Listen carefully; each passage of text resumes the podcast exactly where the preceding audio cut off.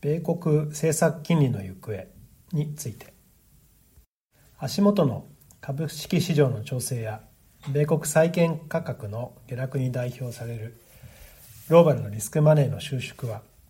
インフレ抑制のための米国の急激な金利引き上げと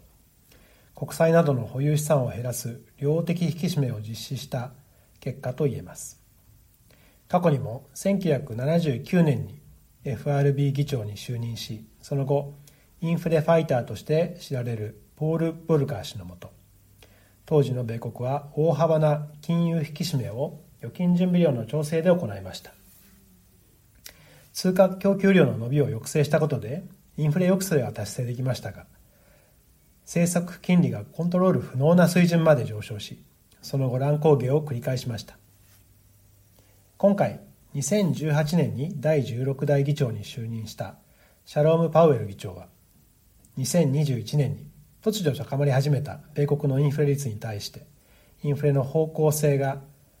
当面不可逆であることを確認した2022年3月以降フェデラルファンド FF 金利の引き上げをはじめ6月には量的引き締めに着手しました。その後 FF 金利の上昇幅を毎回0.75%としながら直近の9月20日21日の連邦公開市場委員会 FOMC, FOMC で FF 金利の誘導目標を2.25%から2.5%この水準を3.0%から3.25%への水準と引き上げています。現時点でこの傾向は今年末まで続くとみられ2022年末には4.4%、2023年末には4.6%になるものと見込まれています。リスクマネーの収縮によって機関投資家の有価と証券ポートフォリオは大きく毀損していますが今回の金融政策について投資家はおおむね理解を示しているように感じますこれは FRB 議長であるパウエル氏をはじめ当局の市場に対するメッセージが極めて明確であることに起因しています。毎年開催される年次シンポジウムのジャクソンホール会議の場で今年は8月26日にパウエル議長がどれだけタカ派つまり金融引き締め政策に積極的なスタンスでの講演を行うかに注目が集まっていました。結果パウエル議長は市場関係者が想像していた中でも最も高派寄りの発言を行っています。特に締めくくりのコメントの中で That brings me to the third lesson which is that we must keep at it until the job is done.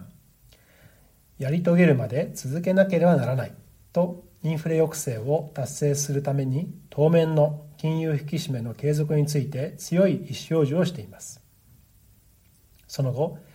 前日のように9月の FOMC で0.75%の施策金利引き上げを実施しています。その際市場に大きな混乱は見られず現在市場参加者が FRB の姿勢について正しく理解しているように思われます。FRB が足元の景気動向や雇用の状況よりも米国インフレ指標に注目して金利政策を決定していることが明らかな現在。変数が少ない分市場関係者は金融政策を予測しやすくなっていると言えるかもしれません。したがって今後の物価上昇によって政策金利の上昇幅は変化することにはなりますが今後2023年末までの15月間の間で政策金利はおおむね4%台半ばまで徐々に上昇していくことが見込まれています。今後物価に関して想定外の事象が起きない限り米国の政策金利の変化水準を織り込みやすいことは市場参加者のみならず事業者や個人にとっても大きな安心材料となり経済活動を行いやすい環境と言えます。日本におけるゼロ金利維持の政策については目標にしていた物価上昇率2%を達成した後も景気下押しを懸念して解除のできない状況が続いています。そのため日本においての金利政策については不透明性が高まっている状況です。一方足元景気を犠牲にしてでもインフレ抑制に舵を切った FRB 及び米国への信頼が高まることで中期的には資金の流れが改めて米国市場に向かうことも考慮に入れ今後の投資戦略を立てていきたいと考えています。相沢アセットマネジメントの提供する運用プロダクトへの投資や投資一任契約を締結する際は所定の手数料や諸経費等をご負担いただくこととなります。また運用プロダクトへの投資や投資一任契約の締結により価格の変動や損失が生じる恐れがあります。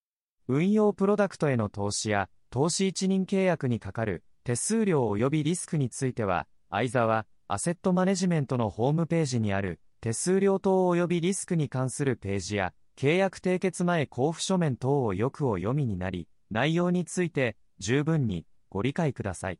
称号相沢アセットマネジメント株式会社。金融商品取引業者関東財務局長。金賞第2076号。加入協会一般社団法人日本投資顧問業協会。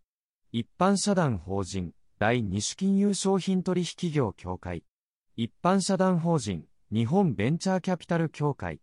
一般社団法人日本プライベートエクイティ協会。オルターナティブインベストメントマネージメントアソシエーション。